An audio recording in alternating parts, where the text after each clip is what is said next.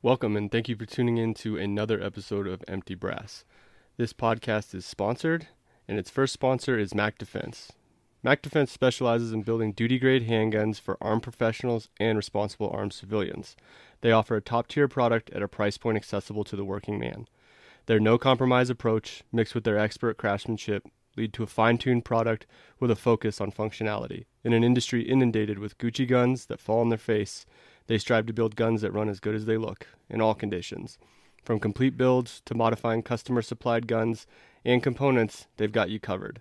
They do full builds, quick ship MAC 19 pistols, framework, slide cuts, complete slides, optic cuts, coating, and more. Don't forget to visit MacDefenseIndustries.com. Guys, I carry a MAC 19 pistol. It's my favorite Glock mod I've ever had. Uh, he's a good dude putting out good products. I encourage you to go check him out uh, for no other aspect except for the good products that he puts out and the quality that he puts into his craftsmanship. This podcast is also sponsored by Neomag. Uh, this is kind of uh, a, a, new relationship, and I'm sort of giving my uh, point of view on Neomag. I used to carry in a sidecar. I still have a sidecar. I enjoy that style. Uh, to me, it gets a little cumbersome because of the weight and because of the two clips. And so, what I was starting to find was uh, that I wouldn't put my gun on when I was going out to do little things like a quick trip uh, just across the street to the gas station or what have you. And so I was introduced to the Neomag, uh, which is a magnetic clip. It looks like a pocket knife in your pocket, and you can store a spare magazine in there. And it comes in three sizes large, medium, and small. Small is basically your 380 caliber. Medium is going to be all your 9 millimeters and 40s. And then large is obviously going to be those 45 ACPs. Whether it is double stack or single stack, it does not matter. They've got you covered uh, because of the way that it works on the width. The single and double doesn't really come into play. They've also got a really new and exciting product out called the Sentry Strap. And the Sentry Strap is their solution to the issue that is sling staging. True to their style, they use two powerful magnets inside the sentry strap to hold your sling fast to your rifle. Deploying is simple grab your sling and tug. The sentry strap breaks away on its own, fast and easy. That's the way they like it. I encourage you to check out the Sentry Strap. I've always tried rubber bands, I've tried uh, Velcro straps, all that stuff uh, where you want your sling on the side when it's in your truck, uh, but you want that sling accessible to you uh, if if you should need it. And the Sentry Strap really uses another uh, innovative way with a magnet where you're going to pull away that string or that sling, excuse me, and it'll be accessible at any time. And then they've also got the RASC, the R A S C, uh, which is the revolver ammunition strip concealment. So basically, it's a form of backup ammunition if you're going to carry a revolver. Uh, it's pretty innovative. It's a, a, slim little line, and you can load out of it uh, extremely quickly. I don't carry a revolver. I don't really know uh, much about the reloading, but it sure would beat pulling the bullets out of your pocket uh, individually. Uh, without much more, housekeeping. Uh, this episode with Shane Coley uh, is one that I was extremely nervous to do. Uh, Shane is one of those people uh, that is very gifted and uh, very looked up to in the gun community. Uh, it was kind of done quickly on the top of Glock's shot show booth and i was extremely humbled just to be talking to him and extremely nervous as well i'm just going to be transparent and honest with you guys, this is not my best performance as a podcast host. I I can be real about it. I can evaluate it, and I can honestly say that I didn't bring my A game. I didn't bring uh, usually what I do as a host to the podcast. Thankfully, uh, for my sake and for the listeners' sake, uh, Shane is an extremely well-spoken, articulate guy, uh, and he saved me on this one. And and that happens sometimes in podcasts. Sometimes uh, you need saving as a host. And uh, big shout out to Shane for uh, making this episode still very high quality because this uh, this wasn't my best, and that's okay. This is a learning experience for me. Uh, I need to learn to be better on the fly. I need to learn to uh, adapt to some situations. Uh, one of the things is space is super limited at Shot Show, and there was no table, so we held our microphones in our hand and you might notice that a little bit with the audio quality and that one's also on me. I need to be a little bit more prepared and not expect that i'm going to have a table every time. So all of these things were good learning points uh, but they didn't really take away from the quality of the episode. It's a little bit shorter uh, because it is shot show uh, but i still think uh, shane had some really good points. We had some really good conversations Uh, so, without further ado, uh, thank you as always for tuning in. I genuinely appreciate every time you hit play, every time you uh, share it on your story or you share it to a friend.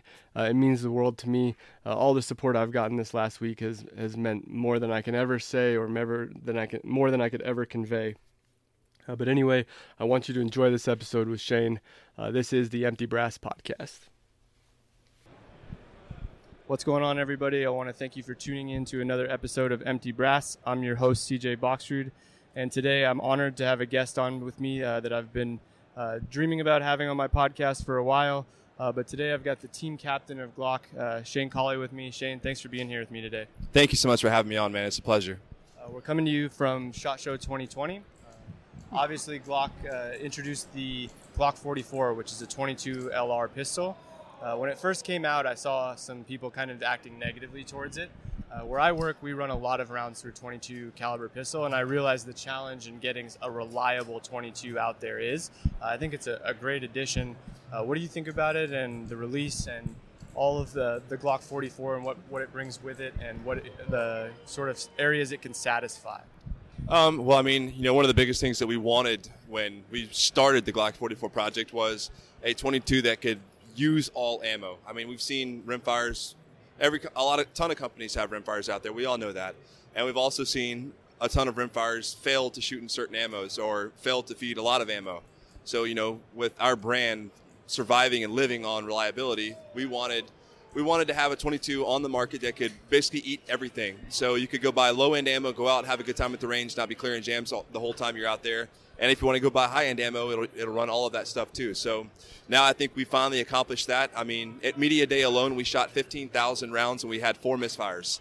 That's almost unheard of. So we use, I mean, we use, I think, six different types of ammo throughout Media Day just to show, show people that no matter what we put in the gun, it, it, will, it will run with everything. So, you know, I think the 44's got its place in the market. Um, it's a great, it's a great tool for an instruction. It's a great tool to introduce new shooters into the market. Uh, I mean, it's the same size as G19. It's got all the same controls, so you can put it in any G19 holster. The magazines are the same size as G19, so you can also use all the same gear. And uh, it's just it's just an incredible tool to isolate fundamentals, build certain skill sets, and then go back you know, to your regular centerfire pistols. There is a market for carrying a 22, albeit maybe small. There's people that are new that aren't comfortable with recoil, and there's not really a solid, reliable option. And I think uh, it really satisfies that need, all, even if it's small. And, and, the fact that Glock took the time, uh, it's the Glock 44, so we have the 48. Uh, they've clearly been working on it for a while. They didn't want to release it until it was right. Uh, I think it's just a great addition to the family, and it satisfies. Uh, my example would be my mother-in-law. She's getting into carrying, she's getting into shooting. She's not ready for something big. She wants to shoot a 22 because she knows she can control that. And to, be frank, any round is lethal in certain scenarios, so you have to be comfortable in using it. And I think that it's a really great addition, especially with training. Moving on to uh, to your sort of story and your background. Uh, I know you started shooting when you were really young. Uh, you came into the AMU, uh, then you left the open division, and then you went to uh, to limited. Uh, I know you were the second youngest champion to KC Eusebio. I was wondering if you could just walk me a little bit through your story, how you came into shooting, uh, and how shooting plays into your life, and uh, the successes and the failures you've had in different divisions. Well, you know, I was I was a, baseball player at heart my entire life, uh, so I didn't pick up shooting until I think I was 14 years old, and even then, it wasn't my first love. My first love was always baseball, and you know, I was shooting competitions with my dad. He's originally the one who got me into it. He was a career law enforcement officer. Um, he would bring me out to the local matches and just kind of, I'd always been into shooting, but he wanted me to compete. So he would bring me out to the matches, kind of show me whatever, what was going on, what they're doing, you know, how they break down stages, how they operate, and just, just trying to get me into it. And, um, I found a liking to it, so I started shooting local matches and stuff with him, and then started going to some state level matches as I got a little bit older. Uh, and then finally, one day I had to make a choice. You know, I could either try to pursue shooting or I can try to pursue baseball. And at the time, I had progressed far enough in shooting that I saw potential to have a real career in it. And with baseball, it's, I mean, it's it's a toss up. You know, I, I was good, but I don't know how good I could have become, and that was risky for me. So obviously, I chose the shooting route, which I don't regret at all. Um, but for, was fortunate enough to get hired by the Army Marksmanship Unit. So I was with the action shooting team for seven years. Uh, worked with a great bunch of guys with Daniel Horner and Matt Sweeney and Joel Turner, Tyler Payne. You know, my first platoon sergeant, Aaron Hampton. They all they all were incredible leaders and, and friends to me. They, they taught me a lot about discipline, a lot about uh, leadership, integrity, and uh, they just they really helped boost my career as you know I progressed in training and and the successes in competitions.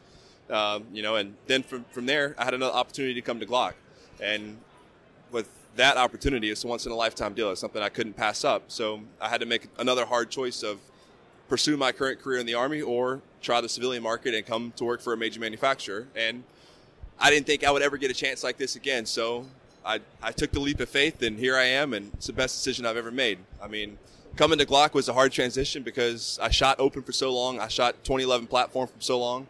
So coming to the Glock platform, it was a completely different change for me. A, shooting iron sights was difficult. Um, the trigger and the, the Glock platform was difficult for me. So there were a lot of failures, you know, leading up to where I'm at now, and uh, they were tough. I had some I had some really hard times the first couple of years I was here. I didn't know had I made the right decision. I didn't know if if uh, if I was going to be successful here because I wasn't being successful with the gun in competitions. But you know, at the end of the day, you got to face your fears. You got to hit it, hit training head on, and everything turned around. So life is great. I made the right choice, and I love being here. When you were changing platforms from the 2011 to the Glock, I'm sure you faced some adversity or some challenges. Uh, what did you do to sort of overcome those challenges? Was it more dry fire? Was it more range time? Was it accumulation of all that stuff? Uh, how did you make the transition so you could be successful with a different platform uh, a little bit later in your career? Well, for a long time, I ran from it. I thought because in 2014 I was second place at World Championship by one point. So I, you know, to me that's like, oh, I'm one of the best shooters in the world. And then I come to Glock, and my first match I'm like 10th place. So that's kind of like a huge confidence killer. And um, at the time, I, I knew what the problem was, but I was afraid of it. So for a couple of years, I just I never wanted to face what I was actually bad at. I just wanted to train on easy stuff, make myself feel good, and then go to the range and get or go a match and get crushed. And it took me a long time to to realize I need to look myself in the mirror and you know face the fears that I have and attack the training and and understand that it's okay for me to suck at, in training. It's okay for me to fail in training because that's how that's how you grow and that's how you learn. You, you know, you build your skills, you build your fundamentals through failure. And uh, you know, you know, the trigger manipulation that was a tough one. So a ton of dry fire, you know, went into that until I got comfortable with finding the wall and you know consistent pulls through the wall, and uh, and then of course a lot of range time. And you know, there was a lot of dedication, a lot of discipline, and for a while it was really hard. I was I was I, I didn't have a life like that. Devoted and dedicated all of my time to that because I knew I had to, or I would not I would not survive here. And uh, so it was a tough couple of years, but like I said, I mean, once I once I faced everything, and once I got I got to where I needed to be and understood how to train and you know how to make the most of the training, everything was everything was was easy from there. You you are one of the best shooters in the world, and you're doing it with a, a platform that is one of the most popular duty platforms in the country. And when you go around, you visit different departments or you interact with them, and they ask questions or they ask for your advice. Uh, is it much easier for you to relate to their questions and problems now that you've been with that platform for so long because the 2011 is so different? Absolutely. And like with all the LE agencies that I work with and all the military guys I work with, you know, all the gear I use is exactly what they use. So whenever I'm going to an agency or to a unit or whatever, um, I figure out what gun they're carrying, what gun they're using, if they're using optics, not using optics, what their holster setup is, and I go and build that in my house. I'll, I'll order whatever gear I need so that I have exactly what they have, and I'll go train on it. I'll go see what see what I can do with it. I'll run all my drills if I'm teaching a class. Then you know I'll run through my curriculum with their exact with their exact gear. So when I show up at that range and they're asking me questions, I can directly relate to what they're going through. You know, if they have issues with their draw stroke or you know their recoil management or their sight acquisition, whatever, whatever the case is, I have their exact gear, so I can directly relate to that question and show them exactly how to fix the problem. That's awesome. Uh, and the, the luxury of you being able to relate to exactly the gear that they're using is fantastic uh, to go along with all your experience and success in shooting. Uh, going along with that, uh, how do you how do you define success when it comes to shooting? Shooting is one of those things. Uh, I feel like even the world champs aren't really satisfied, or they don't feel like they've made it, if you will, or done it.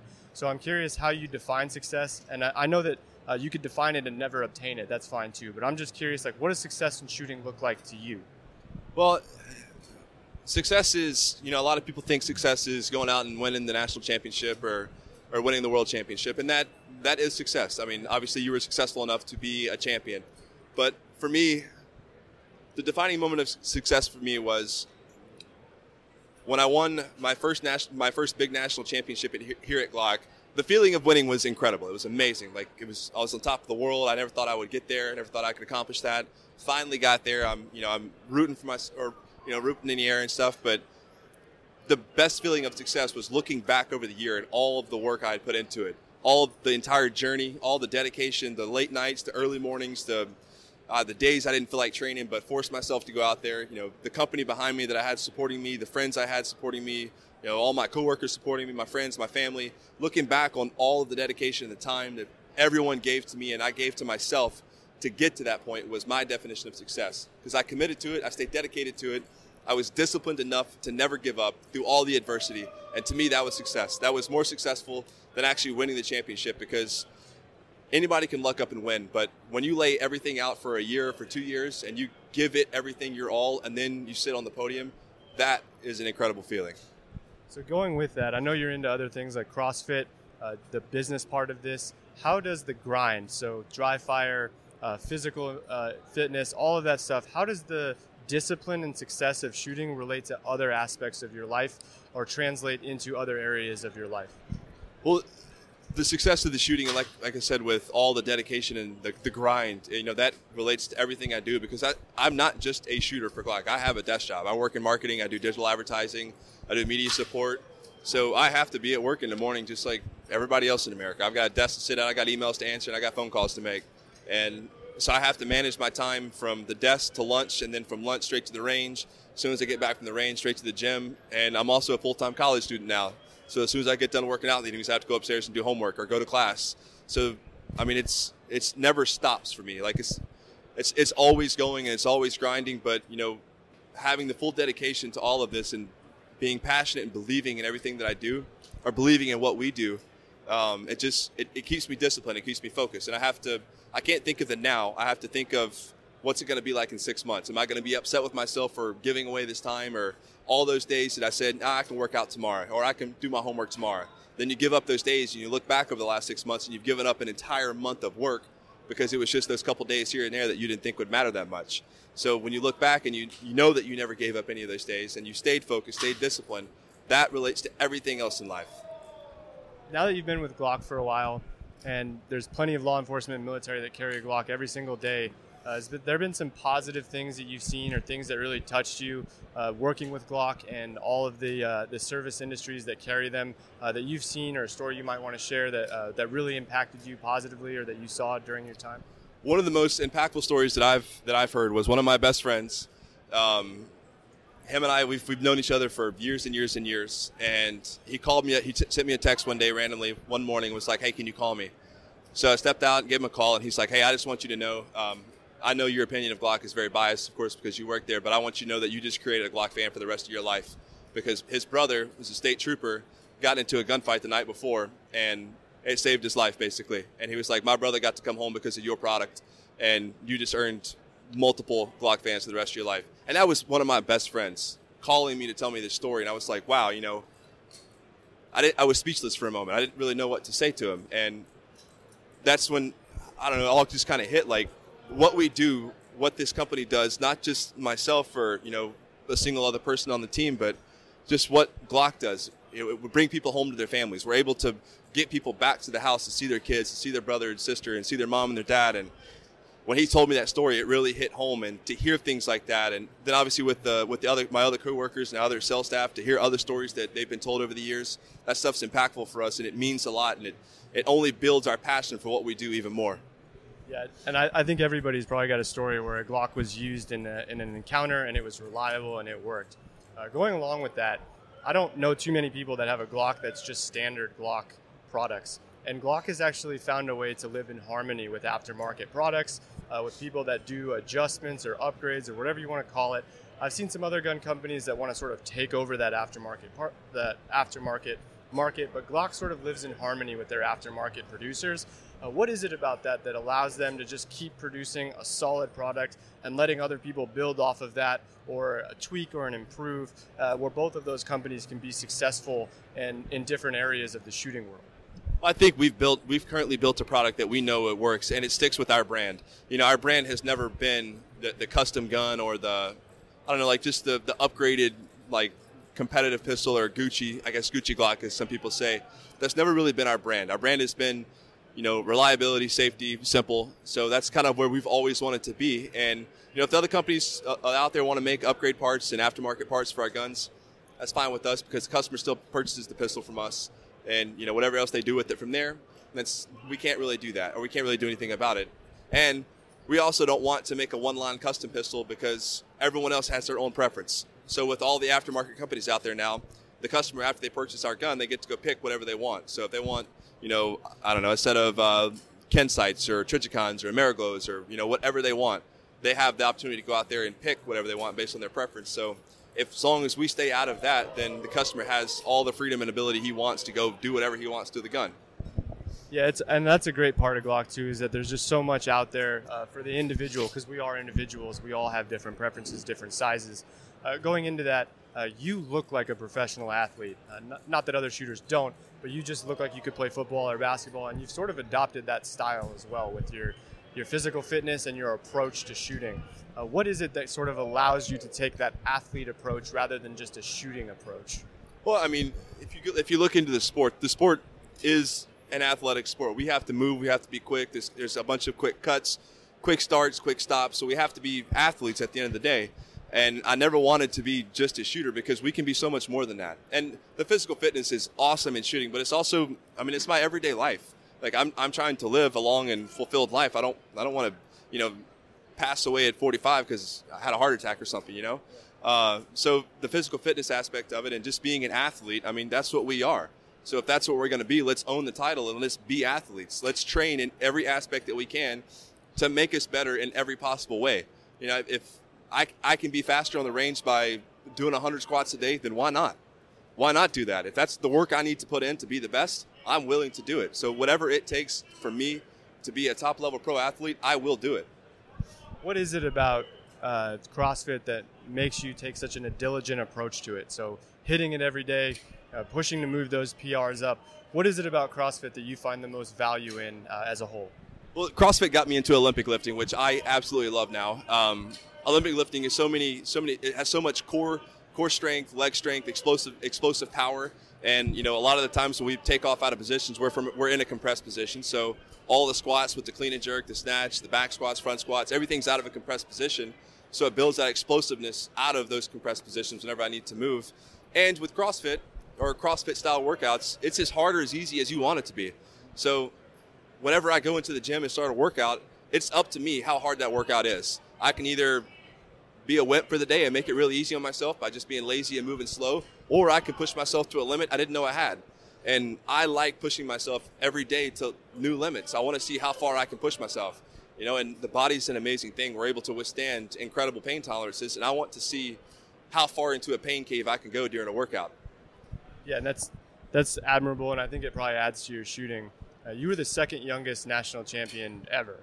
Uh, what was it like this year watching another youngster uh, sort of dominate the open division uh, from your perspective? You know, because you were probably the youngster for a long time, and then coming up and watching another youngster do it. Uh, what was that feeling like? What were some of your feelings while you watched that happen throughout the season? Uh, did it bring back any memories or inspire like some new goals or anything like that? It reminded me that I'm getting old. Yeah. I mean, Christian Christian's a phenomenal shooter. I've, I've been I've known him now for a couple of years, and I've shot with him at a bunch of matches.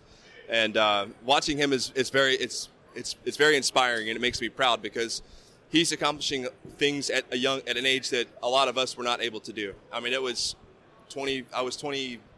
I think 21, but when I before I won my first nationals, and then I didn't really start winning, winning until I was 25 or 26. So to see him doing doing what he's doing at 19 or 20 is really awesome because he's being an intelligent shooter and making the right choices and not being super sporadic and making silly young shooter choices that we've seen a lot over the years. And to see what he's accomplished at such a young age, it's inspiring and motivating because I I don't want to lose and I don't want to get beaten at. I still think I'm kind of young so I don't want to get beaten at a young age by even younger kids. So it's motivating. It makes me want to get out and work even harder. And you know, I've got a I've got a lot of life experience. I've seen and done a lot, and I'm a motivating mo- motivated person. So when the fire gets lit, I'm not stopping anytime soon. So I, I love the challenge, and you know, I, I wish Christian the best. So speaking of that, what are some goals for you for 2020, or what is it that's on the stage that you're trying to knock out or chase this year going forward? It could be anything, either competition or uh, with Glock, or even in uh, Olympic lifting. Well, this year is an important year because we have the World Championship at the end of this year in uh, Thailand, uh, in Nove- end, of, end of November, first of December, and you know this is like it's like the year in 2017 where I won my first nationals at Glock.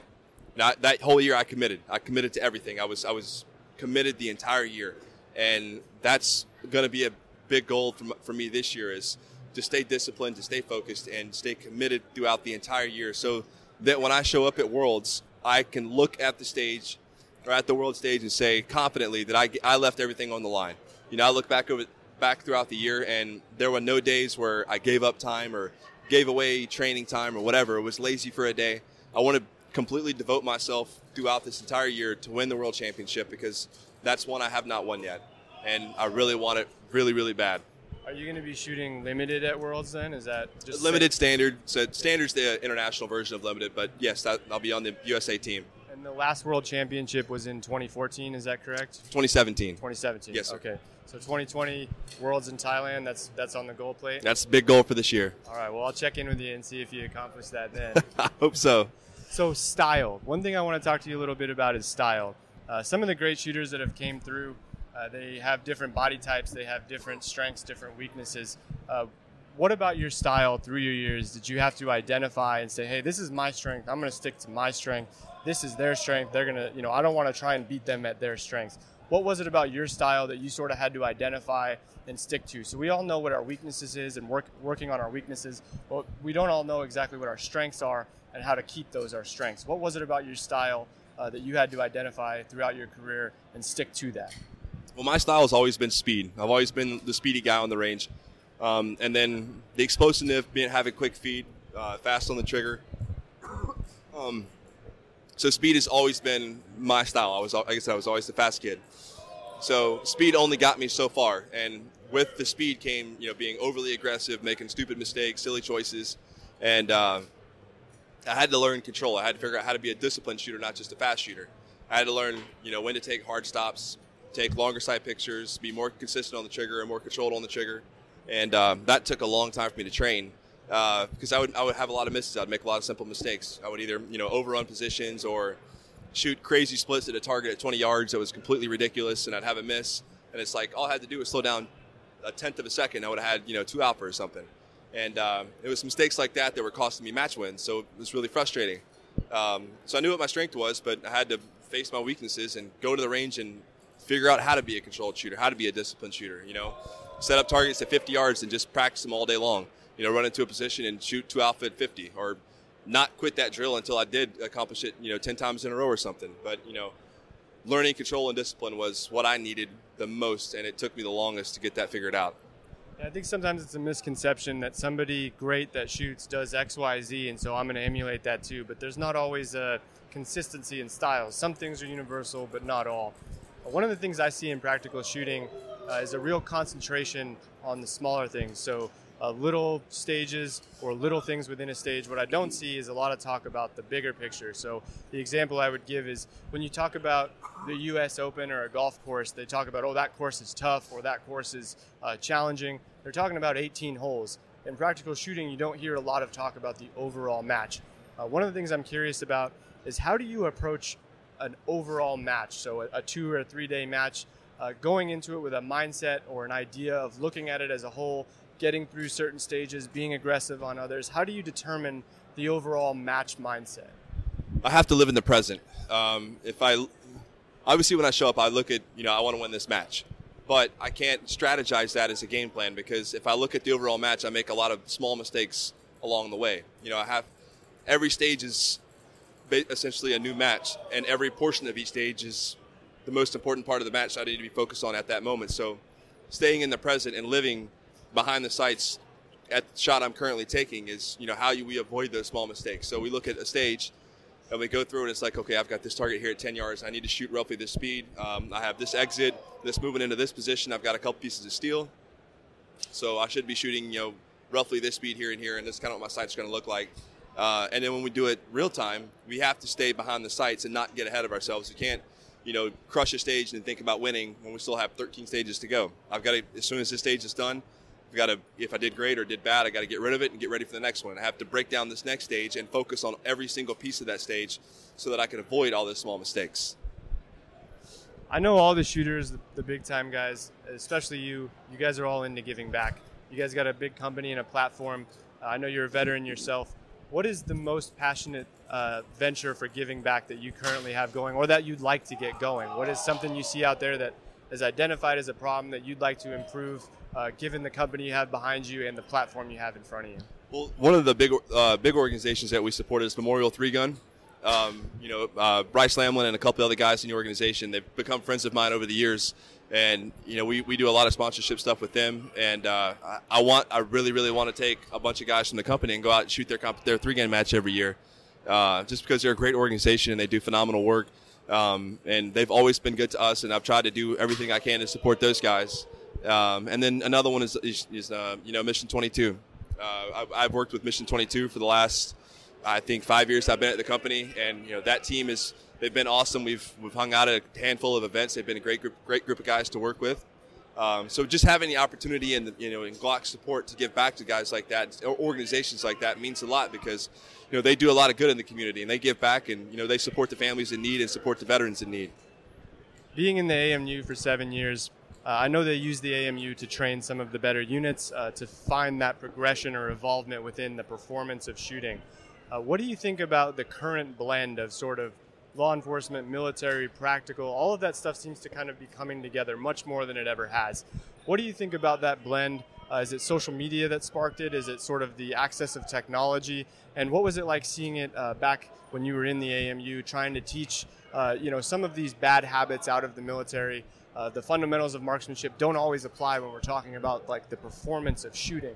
Uh, what do you think about that blend and, and where it's going and, and your part in it? Because I'm sure you you've had plenty of time to train uh, some of those units uh, that maybe isn't publicized, especially being on the AMU. What do you think about the blend of focusing on performance? Well, I think um, you know, I think technology, social media, and ability to or increased communication help with a lot of a lot of the new trends that we're starting to see in the industry. And you know, from the coming from a competitive shooting background, I never really got into tactics, um, and I always saw those as being very separate because you know one totally different application than what I currently do. Um, but those guys that you know, the military units, the LE agencies, they also have to be able to shoot. And you know, whenever we're able to go there and train them and teach them how to be better shooters, then they can take their different training, their tactical training, and their you know everything else that they do, and they can apply their shooting skills to that and be more lethal whenever they need to be. And uh, you know, I think with the communi- the ability to communicate and the ability to you know talk to us on a regular basis through social media and see how a lot of us are training on social media and see you know the new drills we're doing or uh, the new ideas or the new you know different arguments we have across the platforms. Um, I think it's opened a lot of doors for these guys to come to come to us or just have both communities blend together where you know we, we both benefit from each other because you know I teach people how to shoot they can teach me different aspects of you know the, the, the I guess the work as a whole. Um, so just having the ability to see everything and talk to people and and see the benefits of both sides has been great because now we are seeing a blend in both sides of both sides of the industry. And I think it only really is beneficial to both sides of it to to see the same goals where they apply, and then to understand that tactics will come into play at some point in time. Uh, but that's not what we're talking about here. We're just talking about performing with the gun better and how that can sort of help you. Uh, do you think that Glock is uh, is really moving towards making that performance a part of their plan, or do you think they'll always stick with just the reliability of of the guns that are used on duty? Uh, there, we're gonna. I mean, we are gonna progress towards the performance, and uh, I mean that's just that's just the evolution of the industry, and you know, we we we have to evolve as well. So uh, you know, I think right now our training department is we've got a lot of phenomenal programs going on. You know, our director of training is he's a he's a great guy. He's got a lot of great ideas and uh, you know we're working on a, on a lot of new programs to benefit everybody and, and, offer you know the best training possible so that you know not only do they have a reliable gun but now they've got the performance and the skills to back up that gun and, and you know just be better shooters and better performers overall yeah, I think you know with Glock, the Gen 5 trigger would be the example that I would use. Uh, it's not like an astronomical change, but it's a much better version of what was in the Gen 3s and the Gen 4s. It does increase uh, performance. Uh, sitting here at SHOT Show, uh, the gun topic within the current society of America is a hot button topic. Uh, what do you think about the current climate when it comes to gun control and all of those things that are sort of coming at the gun community? And what can the gun community do better uh, to sort of voice uh, our need for this, our right for it, in a more positive way instead of uh, you know being really combative or saying things of statistical nature or really making the divide bet worse? How can we make things better? How can we get the other side to understand our point of view and the different types of uses and positive ways firearms can be used? Well, I think, I mean, I think there's a hand, especially at a you know show like this. There's so many different personalities and backgrounds that everyone's got a story to tell and to show. You know, what have what has firearms done for them? You know, for me, it's for me, it's given me a career and given me a platform to to benefit people, to help people, and to give back to the community that's been so gracious to me. Um, but as a community, we all need to stand together. We can't be a divided community, and we can't we can't be hurtful to each other and hurtful to our own, even if we disagree with our own people, because ultimately we're all after the same goal. And you know, we all want to keep our Second Amendment, keep our firearms, and if we stand united, then we're gonna we're gonna have a larger voice, and we're gonna be harder to take down. And uh, you know, it's a God-given right for us, and I don't believe it should ever be taken away. So we, as a community, I think, need to stand together. I mean, we have we have a big voice, and it's even bigger when all of us are on the same side fighting for the same thing. So I think as long as we stand together and don't try to divide each other and cut each other down, then we're going to have a very successful voice, and we'll be able to fight, you know, fight the other side that's trying, you know, that's trying to come at or take away our rights. And also, there needs to be there needs to be intelligent conversation. It can't just be aggressive, you know, aggressive insults or "I don't believe you" or you know, uh, "You're never going to take you're never going to take away this" or whatever, you know, whatever the conversations have been. But there's got to be intelligent conversation because people shut down when they're insulted, when they start, you know, being made fun of or whatever. Um, but as long as we're able to, you know, just just converse with people and and speak with facts and be, you know, be kind to people. God, it goes a long way because we're able to sway opinions. We're able to show people, you know, what it's like. You know, like I said, I've, I've been given a career out of this. You know, other people, their lives have been saved, and that means a lot to the community. So if we're able to show, you know, show this kind of passion and dedication to the other side, maybe we can sway some opinions and still stand united. Do you think that practical shooting or competition shooting has a, a part to play when it comes to that uh, that gun debate? Do you think that there's uh, a part of that where they can show where it's a different area than defense that can also help sway votes or bring people to the other side of the aisle?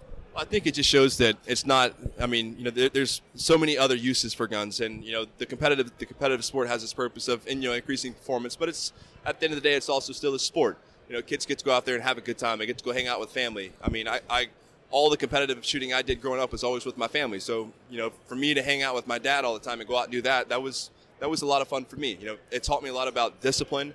Um, it taught me a lot about gun manipulation, gun safety, and uh, it educated me a lot about you know just handling guns in general and being safe with firearms. So, you know, being able to show that and show the other purposes of shooting, you know, I think I think that could be very useful in you know helping sway the other side or, or swaying some opinions. Yeah, I do too. I think there's the competition side of it uh, is bringing a positive nature too to veterans and, and law enforcement, uh, just to get out, get behind their gun in a good, positive way, not a training environment, and have a little bit of fun. Uh, going forward into 2020, if uh, a law enforcement or a military agency wanted to train with you or open enrollment, uh, if you offer those, how would they get in touch with you, or how could they uh, to find those enrollments in those classes, or about bringing you in? Uh, have to, it'll go through our training department, and if they want to reach out to me, uh, my email is shane.coley at glock.us. Uh, they can find me on social media. They can send me a message. I try to keep track of all my messages. Um, so if anyone were interested in something like that, they can reach out to me that way, and um, we can go through our training department, and we can do whatever we can to set something up. Okay, awesome. I think there's lots of people that'd love to have you there, love to bring you in. I'm not going to take up too much more of your time. I can't tell you how genuinely much I appreciate you sitting down with me. And thanks to Glock for letting us use the balcony up here and kind of get away from all the mess and sit down for a second. Uh, but once again, thank you so much for sitting down with me and doing this interview. I genuinely appreciate it. Thank you very much for having me, man. It's been a pleasure. Thanks, Shane. For everybody listening to Empty Brass, I appreciate it. Until next time, I'm your host, CJ Boxrud.